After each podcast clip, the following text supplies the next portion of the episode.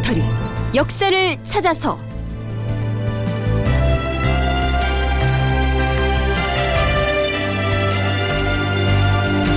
제 575편 경국대전을 편찬하다. 극본 이상락 연출 김태성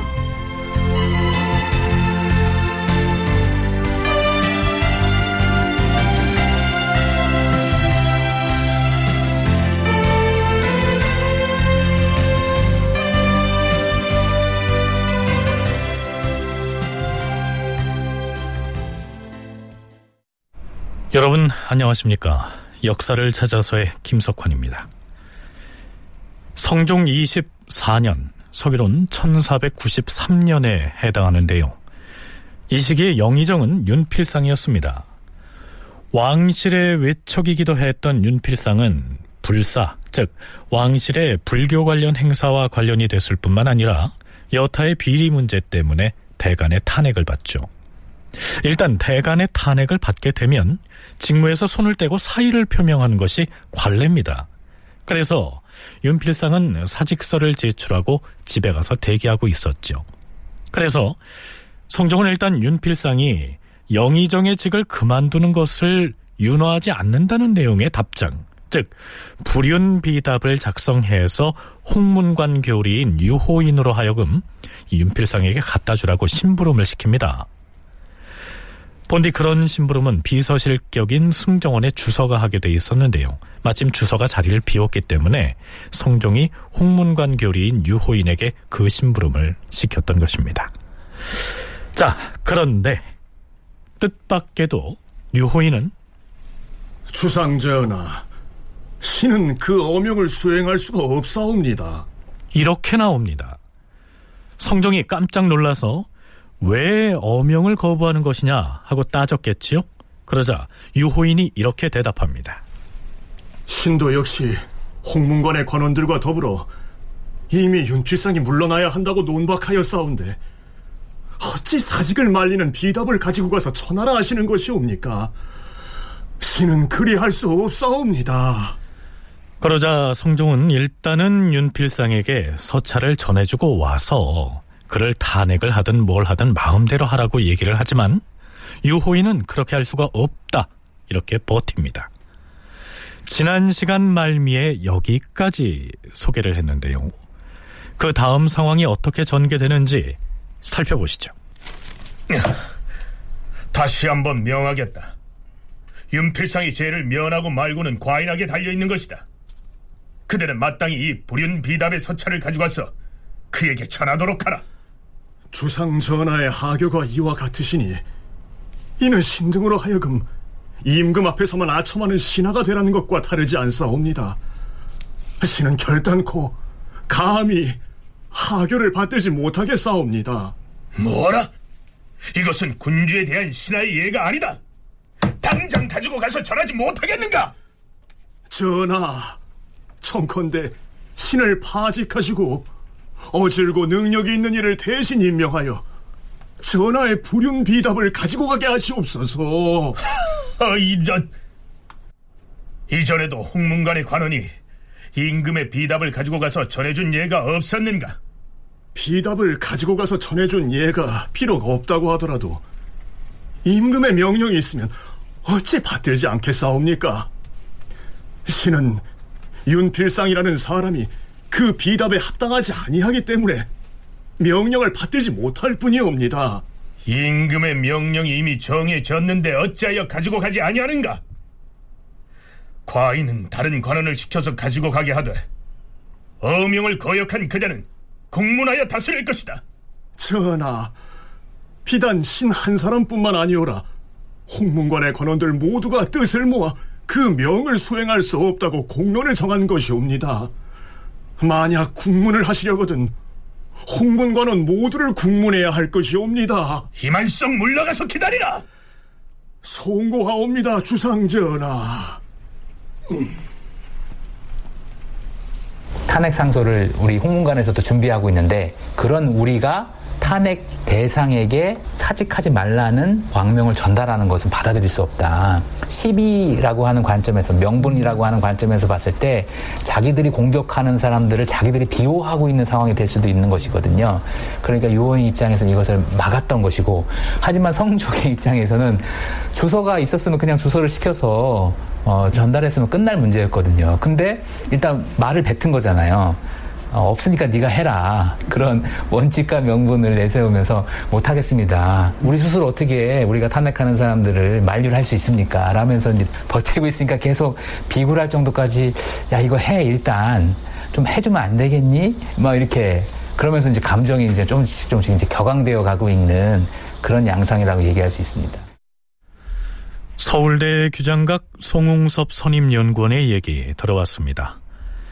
성종이 애당초에 승정원의 주서에게 일을 시켰으면 간단하게 끝날 일인데 홍문관의 교리인 유호인에게 심부름을 시킨 것이 문제였고 성종으로서도 기왕에 그에게 불윤비답을 갖다 주라고 했는데 이제 와서 다른 사람을 시킬 수도 없는 처지에 몰린 것이다. 이러한 분석이죠. 자, 드디어 성종이 결단을 내립니다.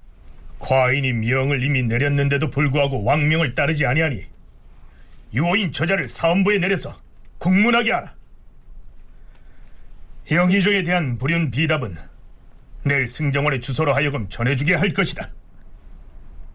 끝내 유호인이 태도를 바꿔서 왕명을 받을 가능성이 없다고 판단한 성종은 어명을 거역한 그를 처벌하기로 결심을 합니다. 그래서 결국엔 승정원의 주소가 이 성종의 불륜 비답을 가지고 가서 윤필상에게 전해줬겠죠. 자, 이렇게 되자 윤필상은 그 처지가 난감하게 돼버렸습니다. 비록 임금이 자신의 사퇴를 윤호하지 않겠다는 이 불륜 비답을 내리긴 했지만 그 과정에서 아주 시끄러운 일이 발생했기 때문이죠. 윤필상은 임금에게 자신의 억울함을 이렇게 토로합니다.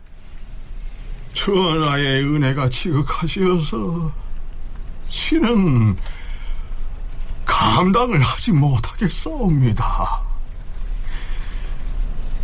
신이 보잘것없는 자질로서 좌의정과 우의정을 지낸 지 몇 해가 되었사오나 그때는 사람들의 말이 없었는데 영의정이 되자 사람들이 저를 부유하다는 이유로 꾸짖었사옵니다. 그러나 여러 번 훈맹에 참여하여 토정과 장액을 많이 받은 탓에 집이 넉넉하지 아니할 수가 없사온데 그것을 빌미로 비방을 하오니 아픔이 깊어 뼈에 사무치옵니다. 자, 윤필상이 한 말을 쉽게 설명을 하자면요. 자신이 여러 차례 공신의 책봉이 돼서 토지와 노비를 많이 받았기 때문에 부유함을 누리고 있는 것은 당연한 것인데 부정하는 방법으로 재산을 모은 것처럼 비방을 하고 있으니 이거 억울하다. 이런 항변입니다. 연세대 국학연구원 윤훈표 연구원의 얘기 들어보시죠.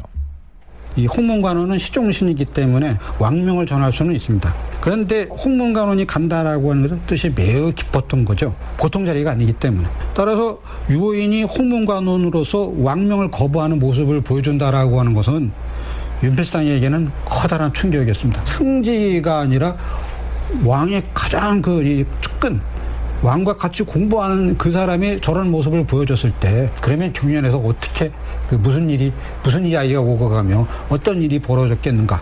그래서 결국 물러납니다. 이제는 도저히 버틸 수가 없구나. 벌써 그 유호인의 어떤 행동을 통해서 윤필상을 느꼈던 것이죠. 이제는 버틸 수가 없다. 내가 물러나 주는 게 그 임금으로에게도 아주 좋고 그다음에 모든 어떤 문제를 해결하는데 도움이 됐다라고 하는 것을 스스로 자각하게 됩니다. 영의정인 윤필상은 자신이 대간의 탄핵을 받아 사의를 표명하고 물러나 있을 때 만일 유호인이 임금의 불륜 비답을 가지고 집으로 왔더라면 크게 고무가 됐겠죠. 네. 비록 대간의 탄핵을 받아 마음에도 없는 사직서를 제출하고 물러났으나 보라고 전하께서 불용비답을 승정원의 주소를 통해 내리지 않으시고 특별히 가장 신뢰하는 측근인 홍문관의 관원을 통해 보내서 나의 사직을 말려고 계시지 아니한가? 역시 주상전하는 나를 신임하고 있음이야. 아, 그렇고 말고.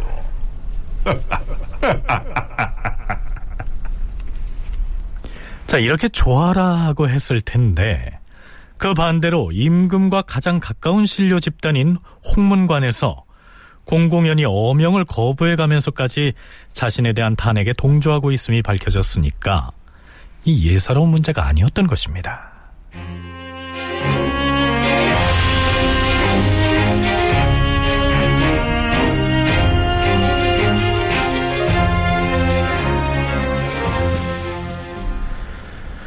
성종이 홍문관 교리 유호인에게 어명을 거역한 죄를 물어서 국문하겠다고 천명을 하자 사간원 대사관 허계와 사헌부 집이 민효중 등의 간관들이 몰려와 항의를 시작합니다.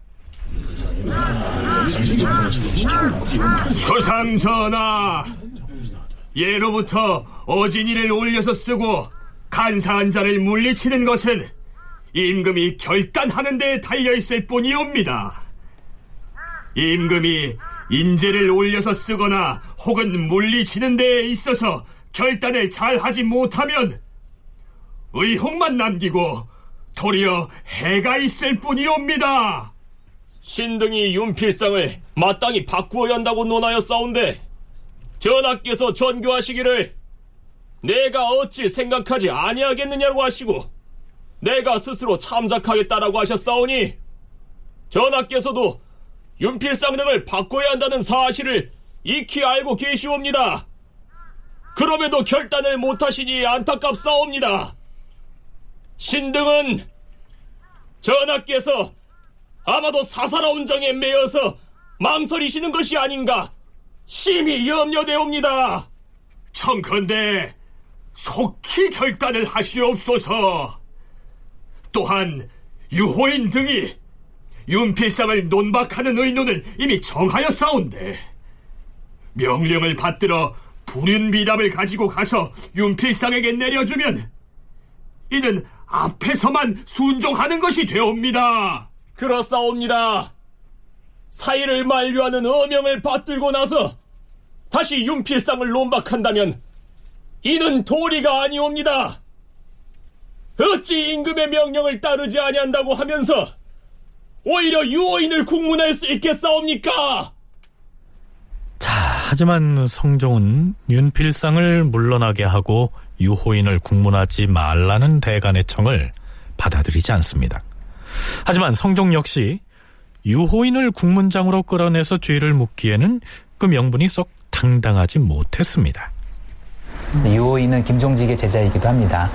그리고 이제 요 시점에서는 홍문관 관원 가운데서 나름대로 명성이 있었던 그런 사람이기도 하고요. 그런 측면에서 봤을 때 유호인의 어떠한 평상시의 인품이라든가 자신에 대한 태도도 가만히 됐을 수도 있고 근데 무엇보다도 이게 명분에서 밀리거든요. 그러니까 불사를 행하는 부분들에 대해서 지금 뭐 전체적으로 다 반대를 하고 있고 그러한 대표격으로서 윤필상을 탄핵을 하고 있는데 사직을 이제 의례적으로 만류하는 것일 수도 있지만 어쨌든 홍문관원들이 지금 이 윤필상에 대한 태도가 어떤 것인지 알고 있음에도 불구하고 성종이 그런 자신들에게 이러한 명을 전달하게 했다는 것 그게 왕으로서 가능한 것이긴 하지만 성종의 입장에서도 약간 다른 건에 비해서는 조금 캥기는 부분들이 있지 않았을까. 그래서 결국 성종은 유호인이 비록 어명을 거역한 죄가 없는 건 아니지만 임금을 허물이 없는 곳으로 인도하고자 하는 마음에서 비롯된 일이니 용서를 하겠다. 이렇게 관용을 베풀게 됩니다. 윤필상은 마침내 사직하지 않을 수 없게 됩니다. 전하, 신이 생각하건대 정승의 벼슬은 평범한 사람이 비난하더라도 그 자리에 있기 어려운 것이옵니다. 더구나 지금 사원부에서 불가하다고 하고 사관원에서도 불가하다하며 홍문관에서 불가하다하고 또한 여러 재상들도 불가하다하니 이는 온 나라가 신을 비난한 것이 되옵니다. 신은 간사하고 아첨하며 강교하여서 대신의 절조가 전혀 없고 재물을 탐하는 소인배의 조건을 다 갖추었으니 고금을 통해 찾아봐도 신과 같은 자는 진실로 없었을 것이옵니다. 사정이 이러하오니 어찌 주상께서 신을 곡진히 보존할 수가 있겠사옵니까? 신은 그릇이 작고 국가의 털끝만한 보탬도 없어서 모든 이의 비난을 한 몸에 받고 있사오니 신이 아무리 용렬하고 비루하더라도 어찌 부끄러움을 알지 못하겠사옵니까? 신은 그이 마음이 아프옵니다. 상가 바라옵건데 전하께서는 마땅히 공론으로 결단하시옵고 이 늙은 신하를 바직하기를 명하시옵소서. 자, 윤필상의 이 사직 상소를 어떻게 들으셨습니까? 자신이 억울하게 탄핵을 당하고 있음을 이 반어적인 표현으로 항변하는 것 같지 않습니까? 자, 이에 대한 성종의 답변은 이러합니다. 영상에 자기의 잘못을 깨달아 뉘우침이 이처럼 극진함에 이르렀는데 만일 과인이 들어주지 아니한다면 대간이 또다시 없는 허물이라도 찾아서 다시 문제를 삼을 것이니 그렇게 되면 영상에게도 어찌 편안하겠는가 이런 까닭에 과인은 마지 못하여 그의 뜻을 따르기로 하는 바이다 윤필상을 영의정의 자리에서 물러나게 하겠다는 최종 결심을 이렇게 표현한 것입니다. 그렇다면 이 유호인은 어떻게 됐을까요? 유호인은 임금에게 어미의 나이가 70세에 이르렀으니 이제 고향으로 내려가서 봉양하기를 원한다고 하였다. 그러자 임금은 유호인이 나라를 빛낼 만한 재주가 있으므로 고향에 가는 것을 허락할 수 없으니 어미를 서울로 데리고 오는 것이 좋을 것이라고 하였다. 성종은 최종적으로 유호인에게 경상도 합천 군수의 벼슬을 내려주면서 고향으로 내려가 지내가 합니다. 그 유호인에게는 정치적인 야심이 없었습니다. 이미 뭐 출세가 어렵다라고 는 본인도 알고 그걸 또 바라지도 않았으니까요. 그러니까 순수한 마음에서 그 자신을 높이 평가하는 이제 성종에게 충성을 다하기 위해서 벌린 일 이걸 아주 처음부터 잘 이해하고 있었습니다. 따라서 뭐 이 유호인을 처벌하려고 하는 의사는 이제 처음부터 없었고 다만 다른 관리들에게 그 일종의 어떤 제스처로 그런 행동을 취했을 뿐이고요.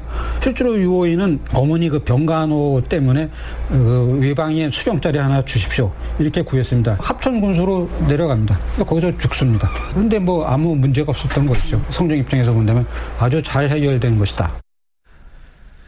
윤은표 연구원은 성종이 문제가 많은 윤필상을 영의정의 자리에서 끌어내리는데 이 측근 신료인 유호인과 홍문관원들을 이용한 것이다. 이렇게 분석하고 있습니다.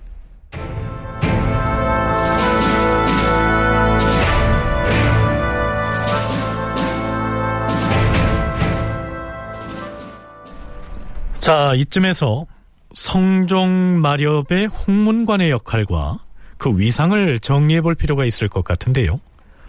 홍문관은 세종 시기에 집현전을 부활시킨 것이었습니다. 성종 시기의 대간과 홍문관의 활동에 관해서 집중 연구를 해온 송웅섭 연구원은 성종 마렵의 홍문관을 파악하기 위해서는 세종 말기의 집현전의 모습을 상기해 볼 필요가 있다고 얘기합니다. 이미 세종 어, 말년쯤 가면 집현전 학사들이 언론기관에 제수되면서 언론기관과 집현전이 서로 이제 왔다 갔다 하면서 어, 여러 가지 집현전의 정치적 비중들이 커지는 모습들을 볼 수 있거든요. 세종은 사실 이걸 막으려고 합니다. 왜냐하면 본인이 생각했을 때 집현전의 기능이라고 하는 것은 정무기관의 성격보다는 어, 제도를 정비하거나 아니면 왕의 여러 가지 필요를 보충해주는 그런 고문기관으로서의 성격이 세종이 생각하고 있었던 집현전이었는데 그러한 집현전이 이제 정치 문제에 계속적으로 개입하고 목소리를 키워나가는 것 자체가 세종의 입장에서는 부담일 수도 있고 사실 그래서 이제 만류하는 측면이 있었던 것이죠. 하지만 세자의 대리청정이 이루어지게 되는 과정에서 첨사원이라고 하는 기구를 통해서 집현전 학사들이 성산문, 신숙주 이런 사람들이 적극적으로 보필하고 그런 과정에서 또 대관과 집현전이 교류하는 양상들이 이제 점점 좀 늘어나고 있었던데 이게 사실 세조대 이제 꺾이는 거거든요. 집현전은 본래 국왕을 지근거리에서 보좌하는 고문기관으로 출발을 했지만 세종 마렵으로 가면서 정치에 적극적으로 개입해서 발언권을 키워갔고요. 세종은 집현전의 그러한 변화를 우려했다는 것입니다. 하지만 이후에 세조가 정변을 일으켜서 집권한 뒤로 집현전을 혁파해버림으로써 세종이 생전에서 걱정했던 일은 원인 무효가 돼버렸죠. 그런데요, 성종이 옛 집현전을 부활시켜서 이름을 홍문관이라고 했는데 이 홍문관 역시 세종 말기의 집현전과 같은 변화를 겪게 됐다는 분석입니다. 집현전의 후신인 홍문관의 목소리들이 커지고 언론 3사로까지 성장할 수 있었던 것은 아, 바로 이런 문신 중에서도 문필 능력을 갖추고 있는 엘리트들을 중시하고 있었던 이, 이, 조선의 정치 스타일상 불가피하게 나올 수밖에 없는 상황이지 않았을까. 다만 그들이 개인의 어떤 사사로운 욕심이라든가 뭐 이런 것들을 드러낸다기보다도 어, 국가에 필요한 또는 그 당시에 자기들이 옳다라고 생각했던 어떤 방향성들 이런 것들을 공론 혹은 도학의 명분을 차용을 하면서 적극적으로 개진을 하고 있었고 그런 것들이 하나의 시스템으로 자리 잡게 되었고 성종은 그런 필요성들을 목도를 하지만 그럼에도 불구하고 자신의 권력을 제약하고 압박하는 부분들에 대한 부담들은 또 드러날 수밖에 없고 성종치세 후반으로 가면서 홍문관원들의 목소리가 점점 커지고 그 영향력이 확대돼서 종국엔 왕권까지 제약하고 압박하는 상황에 이르자 성종도 역시 상당한 부담을 느끼게 되지만 달리 변화를 도모하지 못한 채 결국엔 연산군의 시대를 맞이하게 된 것입니다.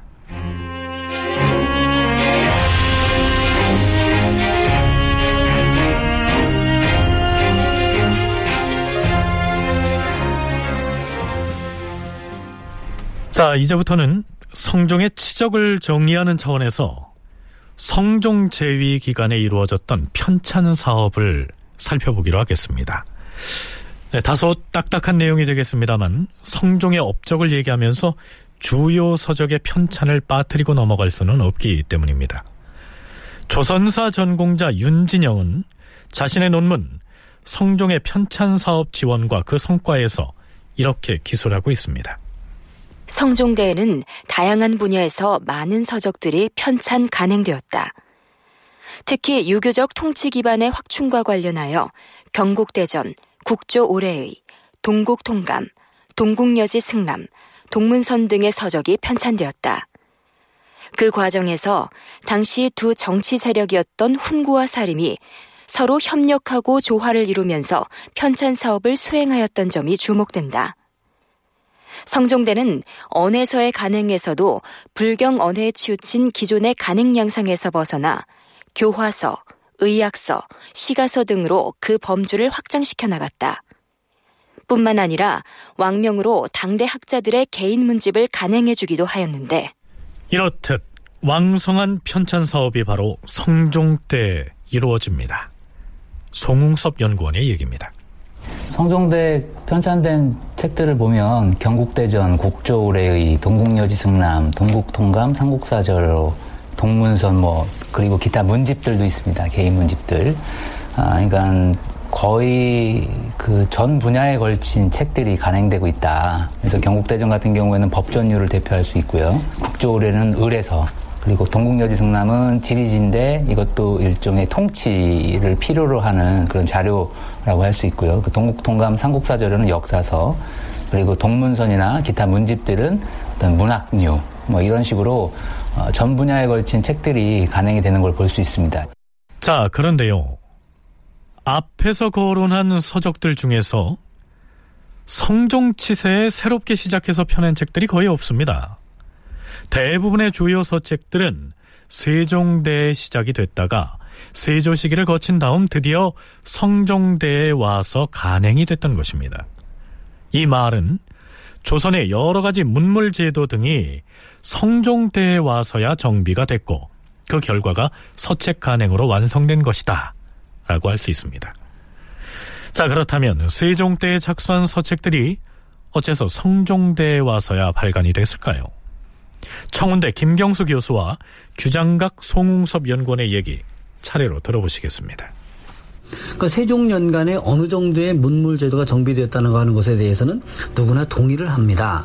그 세종 때에 이룩되었던 문물 제도 정비 사업이 그 이후 이제 세조 때의 경국대전에 호전과 형전 나머지 것들이 만들어지긴 했지만 결국 반포는 성종연간에 이루어지거든요.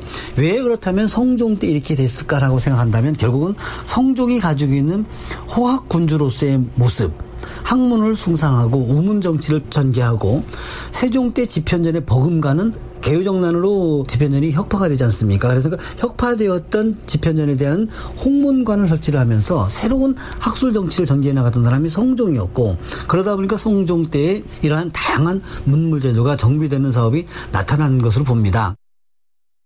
세종 사후에 문종, 단종, 세조, 예종으로 이어지는 이 치세 기간들은 사실 정치적으로 불안한 시간들이죠. 물론 예종은 세조의 아들로서 정식으로 왕이 오르긴 했습니다만 1년 2개월이라는 그 짧은 제의 기간을 했기 때문에 실질적으로 즉위하고 그다음에 이제 장례를 치르고 하는 과정들로 시간을 다 보냈다고도 좀 할 수 있을 정도로 어, 전체적으로 세종 사후에는 어, 정치가 좀 불안하거나 아니면 좀 사회가 안정되지 못한 측면들이 있는데 어, 이러한 시간들이 성종의 즉위를 계기로 해서 어, 다시 아, 사회가 안정되고 그러면서 이제 문치가 회복되는 이런 분위기를 맞이하게 됩니다. 그동안 창업기부터 준비해 오고 있었던 여러 가지 국가 운영과 사회 질서를 유지하기 위한 이런 종류의 책들이 비로소 성종대 와서 간행되는 상황이라고 얘기할 수 있습니다. 자, 그동안 마무리되지 못했던 서책들이 성종시기에 편찬됐던 데에는 특별히 호학군주라고 불릴 만큼 학문의 열의가 높았던 이 성종의 품성 역시 큰 비중을 차지했겠죠. 학문의 이만은 성종의 자세를 엿볼 수 있는 기사 한 대목을 소개하기로 하겠습니다. 성종 14년 1월 성종이 승정원에 내린 교지가 이렇습니다. 과인은 지금 송나라의 주의 등이 지은 근사록과 중국 한나라의 역사책인 전한서를 보고 있다. 그러나 옛 성현이 지은 경전만 알고 제자 백가의 글을 알지 못한다면 어찌 선악을 분별할 수 있겠는가? 근사록과 전한서를 다 본 뒤에는 장자, 노자, 열자 등 삼자의 글을 강하고자 하는데 그대들의 뜻은 어떠한가? 그러자 승정원의 승지들이 이렇게 대답합니다. 주상전하, 전하께서 장자 등의 글을 강하여 그 그릇됨을 보고자 하셨는데 신등이 생각건데 옛날 선대 군주들은 경연에서 이단인 장자 등의 글을 강하지 아니하였사옵니다. 만약에 경연에서 해석하지 못하는 곳이 있어서 신등에게 하문하시는 것은 가하게 싸우나 경연관이 공식적으로 장자를 진강을 하는 것은 불가하옵니다. 만약 그 글이 이단이었어 읽는 것 자체가 잘못이라면 경서 가운데 장자를 인용한 것이 한두 군데가 아닌데 그것은 어찌 되는 것인가? 과인은 장자, 노자, 열자 등의 삼자를 경연에서 강하고자 하니 의견을 말해보라. 신등은 생각건데 임금은 마땅히 성인의 글을 보고서 고금의 자취를 상고할 뿐이며 장자, 노자, 열자는 바로 이단의 글인 탓에 경연에서 진강을 하는 것은 필요치 않다고 여기옵니다. 성현의 글을 읽고서는 그 옳은 것을 알고 이단의 글을 읽고서는 그 그릇된 것을 깨닫는 것이 또한 옳지 아니한가? 전하, 공자가 말하기를 이단을 전공하면 해롭다고 하였사옵니다. 그 말을 해석하면 이단을 읽으면 점점 거기에 젖어서 그 속으로 들어간다는 뜻이옵니다. 하운데 하필 전하께서는 이단의 글을 널리 본 뒤에야 그 옳고 그른 것을 분별하라고 하시옵니까? 그렇게 하고 말고는 과인이 정할 것이다. 당장에 장자, 노자, 열자에 능통한 사람을 천거하여 아래라. 자, 이 기사로 미루어서 학문을 대하는 성종의 열린 자세를 읽을 수가 있습니다. 성종의 이러한 유연하고 호학적인 자세가 다양한 분야의 서책들을 발간하는 밑거름이 됐다고 할 수가 있겠죠. 뿐만 아니라 이신숙주 등 집현전 출신의 학자들이 성종 초기에 원로 대신 그룹으로 포진하고 있었던 점도 세종 때부터 이어져 내려온 이 편찬 사업들을 마무리하는데 큰 힘이 됐겠죠. 세종대 집현전에서 길러졌던 학자들이 성종대에는 공신 재상으로서 관료제 상층부에 이제 자리 잡고 있습니다. 신숙주나 최양 뭐 이런 사람들. 이 아래로는 아, 홍문관에서 배출된 인재들이 또 성종의 치세를 돕고 있었죠. 그러니까 아, 어떻게 보면은 문치가 회복된다라고 했던 표현들이 위로는 집현전 출신의 학자들이 아래로는 성종대 새로 만들어진 홍문관 출신 학자들이 서로 조화를 이루면서 성종이 또 호학의 군주로서 그런 것들을 잘 흡수하고 또 필요한 어떤 요소 요소의 결정들을 내려줘서 이와 같이 성대한 어떤 문물 제도의 정비와 함께 서적들의 간행들이 이루어질 수 있었다.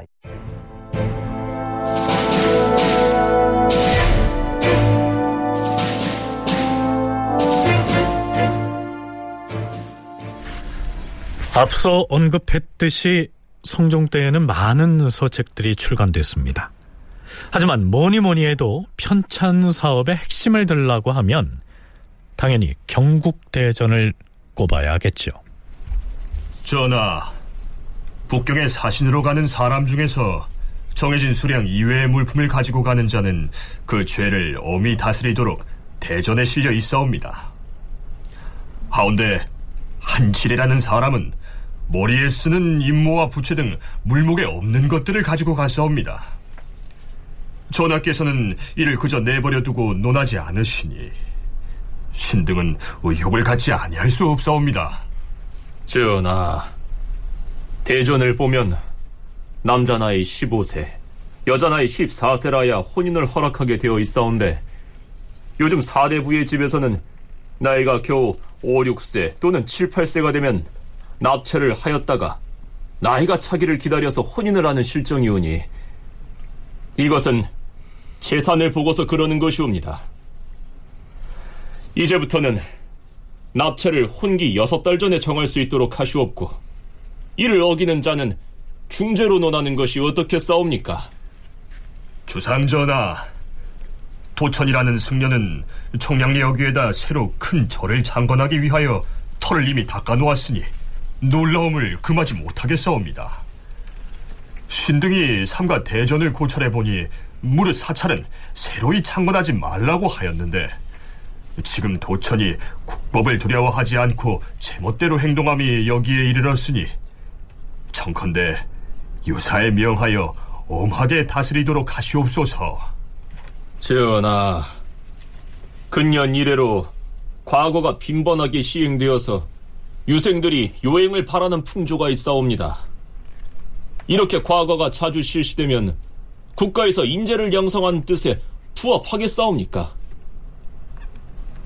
대전에는 3년에 한 번 과시를 하고 10년에 한 번 중시를 하게 되어 있사옵니다. 대전에서 정한 대로 하시옵소서. 자, 이렇듯 조선 왕조실록을 보면 큰 대자에 법전자를 쓰는 이 대전이란 말이 무수하게 등장합니다. 신료들뿐만이 아니고요.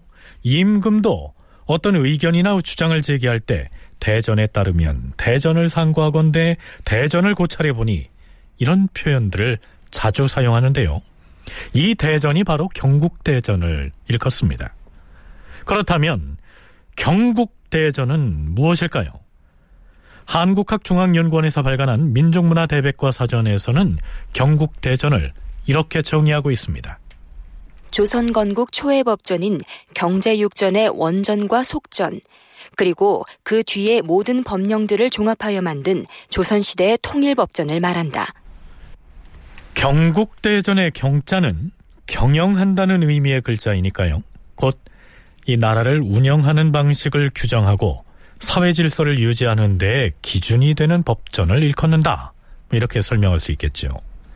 그래서 경국대전을 조선 왕조의 헌법이다. 이렇게 일컫기도 합니다. 경국대전은 그 구성이 육전 체제로 되어 있습니다.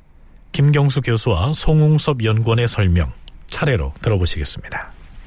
육전 체제로 되어 있지요. 이전, 호전, 예전, 병전, 형전, 공전. 그러니까 육전 체제의 모습이 갖춰져 있고 이 경국대전에 대한 의미를 얘기할 때 당시의 법 사상인 양법미의 제 옳은법의 아름다운 뜻을 대한 자신감 실천 의지가 표명돼 있고 정치의 요체는 법치에 있다고 서약 선언했던 태조의 강력한 법치주의가 계승 발전된 조선 왕조의 성헌 법제 사상의 최대 업적이라고 볼 수 있는 것이 경국 대전입니다. 그러니까 조선 통치 이데올로기의 기본이 함축되어 있다라고 보면 경국 대전의 의미를 얘기할 수 있겠습니다.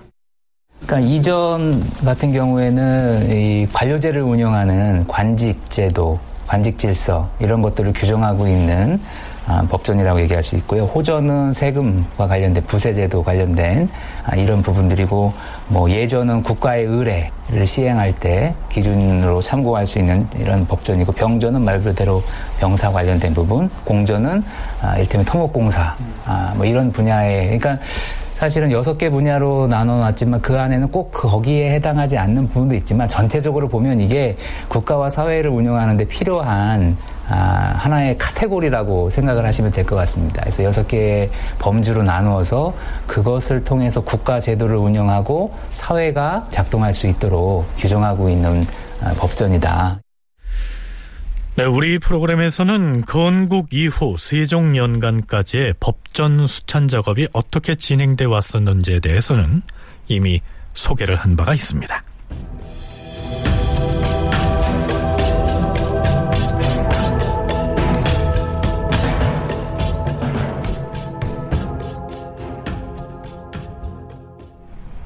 경국대전은 사실상 세조 때에 이미 그 틀이 잡혀서 완성 단계에 이르렀던 것으로 실록에 나타나고 있습니다. 세조 5년 5월의 실록 기사를 보면요. 세조는 부친의 3년상을 치르고 있던 공조판서 최항에게 그만 기복을 해서 즉 상복을 벗고 조정 업무에 복귀하도록 명합니다.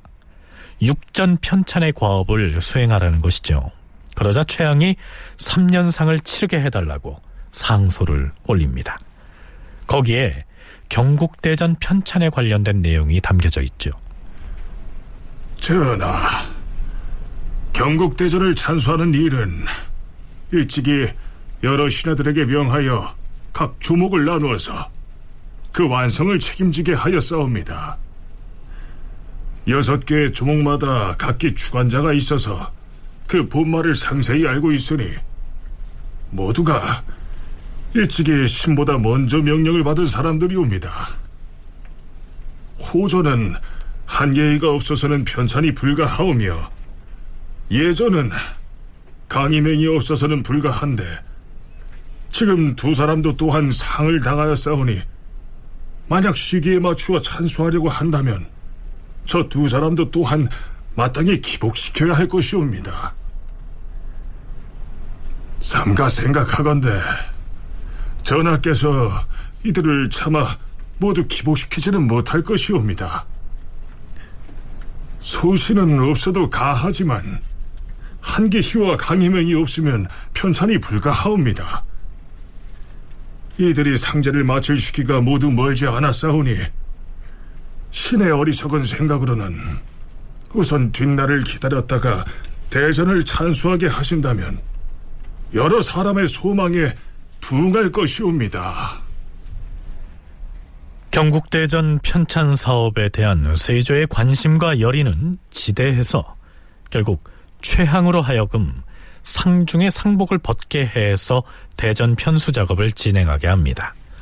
이렇게 해서 세조 6년 7월 임금이 명을 내려 새로 제정한 경국대전 호전을 반행하고 기존의 원전과 속전 그리고 등록에 수록돼 있던 호전은 거두어들이도록 명하였다. 국가의 재정과 경제 정책의 기본이 되는 호전을 일단 완성해서 경국대전 호전이라고 이름을 붙인 것입니다. 그리고 1년 뒤인 이듬해 7월 세조는 예조에 이렇게 교지를 내립니다. 지금 간행하는 경국대전 형전은 서울에서는 금년 7월 15일, 경기도는 23일, 충청도, 황해도, 강원도는 28일, 전라도, 경상도, 평안도, 함길도는 8월 13일을 시작으로 하여 준행하게 하라. 이어서 세조 11년 5월 21일에는 이러한 내용의 기사가 올라 있습니다. 임금이 제추와 낭관 각각 1인씩에게 나누어 명하여서 육전을 교정하게 하였는데 이조 참판 강희맹과 호조 좌랑 김유는 이전을 좌부 승지 이영은과 사헌장령 이극기는 호전을 예문제약 이승소와 사운주부 이평은 예전을 병조 판서 김질과 성균직강 박숙지는 병전을 지중추원사 양성지와 공조좌랑 어세공은 형전을 인순부윤 성임과 병조정랑 정은은 공전을 각각 교정하게 하였다. 이렇듯 교정 작업까지 진행됐으니까요. 경국대전은 세조 때에 완성이 된 것이나 진배 없었습니다. 이렇게 육전이 갖추어져서 교정까지 마쳤는데 세조가 보기에는 만족스럽지 않았던 모양이죠. 육전 중에서 가장 먼저 지었던 호전과 형전을 다시 수정하게 합니다. 임금이 명하여 이극돈, 김순명, 최연명, 이의형을 우편으로 삼고 김유, 조간, 양진손, 이길보를 좌편으로 삼아서 새로 지은 형전과 호전에 잘못된 것을 수정하여 아뢰게 하니 이극돈 등이 찾아낸 항목이 많았다. 표범 가죽 한 장씩을 내려주었다. 세조는 왜 이렇게 고치고 또 고치고 하는 등 신중에 신중을 기했을까요? 송웅섭 연구원의 얘기입니다.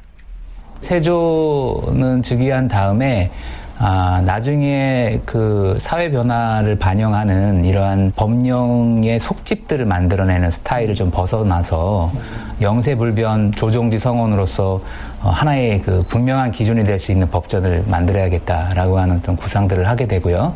그런 것들이 경국대전의 편찬으로 이어지게 돼서 어, 실질적으로 세조대에 보면 어, 이전에서부터 뭐그 공전에 이르기까지 전체적으로 다 한번 이 정비가 됩니다. 그래서 세조 말쯤에 이르러서 이것을 이제 수정해서 이제 그 간행을 하려고 계획을 했는데 근데 이렇게 조정지 성으로서 영세불변의 기준이 될 수 있는 법을 한번 반포를 하게 되면 바꾸는 게 사실 쉽지 않거든요. 그렇기 때문에 좀 더 신중을 기하자라고 하는 논의들이 있었고 그런 것들이 이제 반영이 돼서 아직 반포가 되진 않았던 것이죠.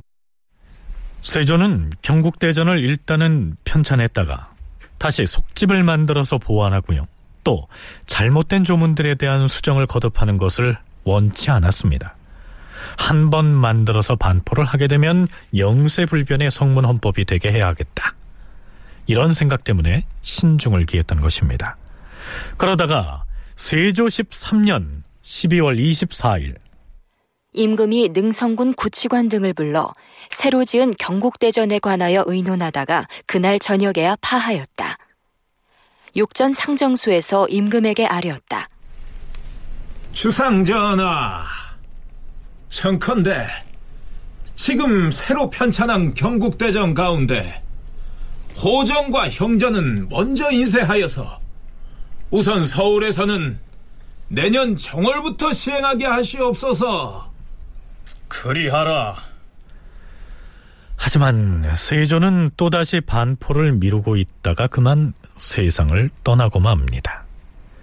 세조가 사망하자 예종이 즉위를 했는데요. 예종 역시 세조가 마무리 짓지 못한 경국대전을 수찬하기 위한 준비 작업을 시작합니다.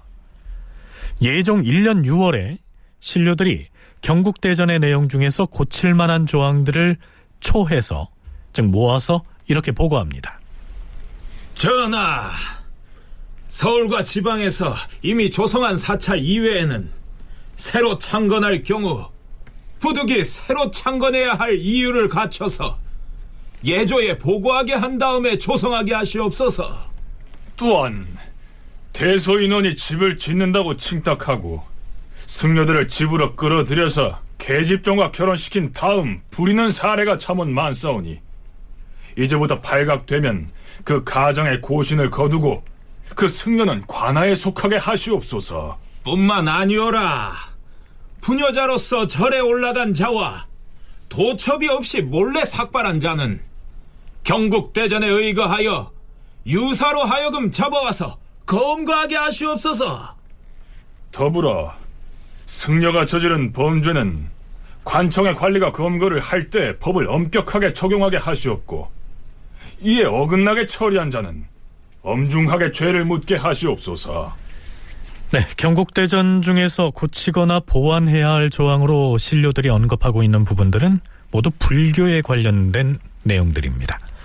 그렇다면 예종은 세조로부터 물려받은 경국대전 편찬에 대해서 의미 있는 작업을 수행했을까요? 아니었습니다. 우리가 익히 알고 있다시피 예종은 1년 남짓 왕위에 있다가 세상을 떠나버리죠. 김경수 교수의 얘기입니다.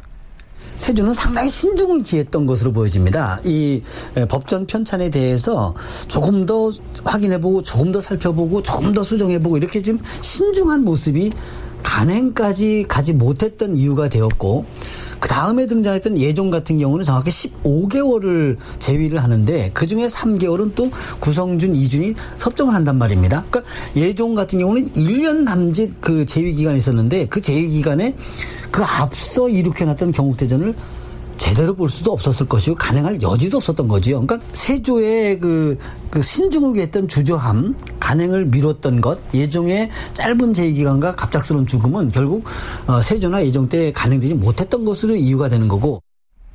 이렇게 해서 결국 경국대전 편찬의 과업은 성종대로 넘어가게 된 것입니다.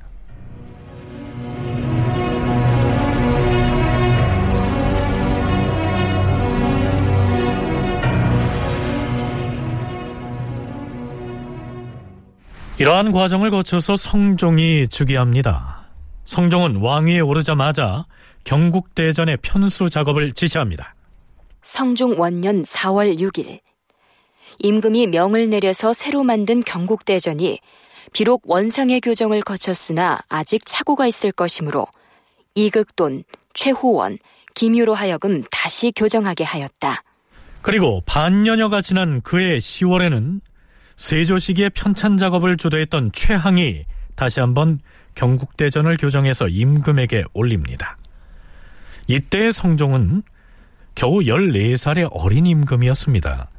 대비의 수렴 청정을 받고 있었기 때문에 사실상 신숙주나 최양 등 원상들이 주도해서 대전의 교정과 수찬 작업을 진행했었습니다. 성종 원년 11월 8일 수렴 청정을 담당했던 정희 왕후가 이렇게 명합니다. 이번에 새롭게 교정하여 정한 경국대전을 오는 신묘년 정월 초하로부터 준용하도록 하라. 예, 대리마마. 네, 신묘년이면은 성종 2년이죠. 어찌됐든 이렇게 해서 경국대전이 일단 완성이 돼서 1차적으로 시행이 되는데요. 그렇다면 여기에서 끝난 것일까요? 아니었습니다. 성종 2년 8월 24일 형조에서 아뢰었다. 주상 전하, 근년에 서울과 외방에서 도적이 성행하여 소나 말을 도살하는 자가 많사옵니다. 모름지기 형전을 중하게 적용하여서 이를 금지해야 할 것이옵니다. 예전에는 경국 대전 형전의 절도 관련 조문에서 절도죄를 재범하는 자는 교형에 처하되 우마를 도둑질하는 죄를 범하면 우두머리는 교형에 처하고 종범인 자와 타인의 우마를 죽인 자는 장 100대 유 3천리에 처하고 자기의 우마를 사사로이 죽인 자는 장 100대 도 3년에 처하며 그러한 실정을 알면서도 도살한 고기를 먹는 자는 장 70대 도 1년 반에 처하며 병들어 죽었지만 관가에 신고하지 아니하고 잡아먹은 자는 장 100대에 처한다. 이렇게 돼 있어 싸웁니다. 하운데 이번에 만들어진 경국 대전 형전에는 그 항목들이 누락되거나 완화된 탓에 법이 크게 허술하여서 도둑질하는 자를 징계할 길이 없을까 그것이 두렵사옵니다. 청컨대 옛 법전의 조문들을 다시 쓰도록 하시옵소서. 자, 이렇듯 고치기 이전의 법조문을 다시 살려서 보충하기도 하고요. 성종 2년 윤 9월 29일 사헌부장령 홍귀달 등이 경연에서 경국대전에 규정된 모친상에 관한 조문의 문제점을 간하였다. 전하께서 이번에 새로 내리신 경국대전에 따르면 어머니가 죽고서 아버지가 있으면 열한 달째 연제를 지내고 열석 달째 상제를 지내며 열다섯 달째 담제를 지내고 벼슬을 버리고 3년을 심상한다. 이렇게 돼 있사옵니다. 이것은 인정과 도리에 어긋난 것 같사옵니다. 만약 15달째 담제를 지낸다면 이는 바로 탈상과 다름이 없사온데 어찌 3년상이 온전히 이루어질 수 있겠사옵니까? 대저 사람마다 어질고 어질지 못함이 같지 아니한데 만약 불초한 자가 있어 15달 후에 이미 담제를 지냈다고 생각하고 술을 마시고 고기를 먹으며 꺼리는 바가 없게 되면 부모의 상을 쉽게 끝내버리는 시초가 이로부터 일어날 것이오니 신은 옳지 못하다고 생각하옵니다. 이렇게 해서 또 고치게 되죠. 그뿐만이 아니었습니다. 성종 2년 10월 27일의 기사를 볼까요? 형조판사가 이렇게 보고합니다. 전하, 내수사의 노비는 역사가 수월하기 때문에 남의 세력에 의지하는 자가 많사없고 또한 누락된 것을 진구하면 많은 상을 받기 때문에 모람되게 고발을 하는 자들이 많습니다. 이런 탓으로 여러 관사와 여러 고울의 노비들이 고된 노역을 싫어하는 자가 많아 내수사로 돌아오고 그 배단이 작지 아니하옵니다. 정컨대 그므로는 내 수사의 노비는 반드시 경국대전에 의거하여 처리하게 하시옵고 그 일로 뇌물을 받아 간사한 꾀가 심했던 자는 전 가족을 변경으로 옮기게 하는 등 어미 처벌하도록 경국대전의 규정을 고치도록 하시옵소서. 이 외에도 예조에서 왕비의 탄의를 축하하는 절차가 경국대전에 기록되지 않았다고 해서 옛 제도와 전례에 의해서 시행하라는 건의가 임금에게 올라가고요. 결국 그 대목을 또 고쳐야 했던 것입니다. 이런저런 곡절을 거친 뒤에 드디어 경국대전은 성종 2년에 1차적으로 반포 시행됩니다. 이후에 수정과 보완 작업을 거듭한 다음 두 차례나 다시 반포되다가 성종 16년에 가서야 확정이 되죠.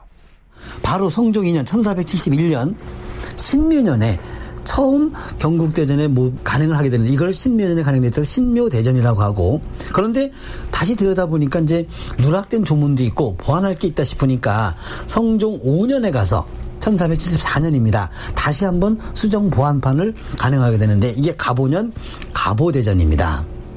그러다가 1481년 가더니 다시 재검토할 필요가 있습니다라고 하는 논의가 일게 되고 그러면서 경국대전에 대한 감교청이 설치가 되고 대전과 송록에 적지 않게 수정 보완하면서 성종 16년 1485년에 최종 법전을 간행하게 되는데 이게 을사년 을사제전입니다. 다큐멘터리 역사를 찾아서 다음 주 이 시간에 계속하겠습니다.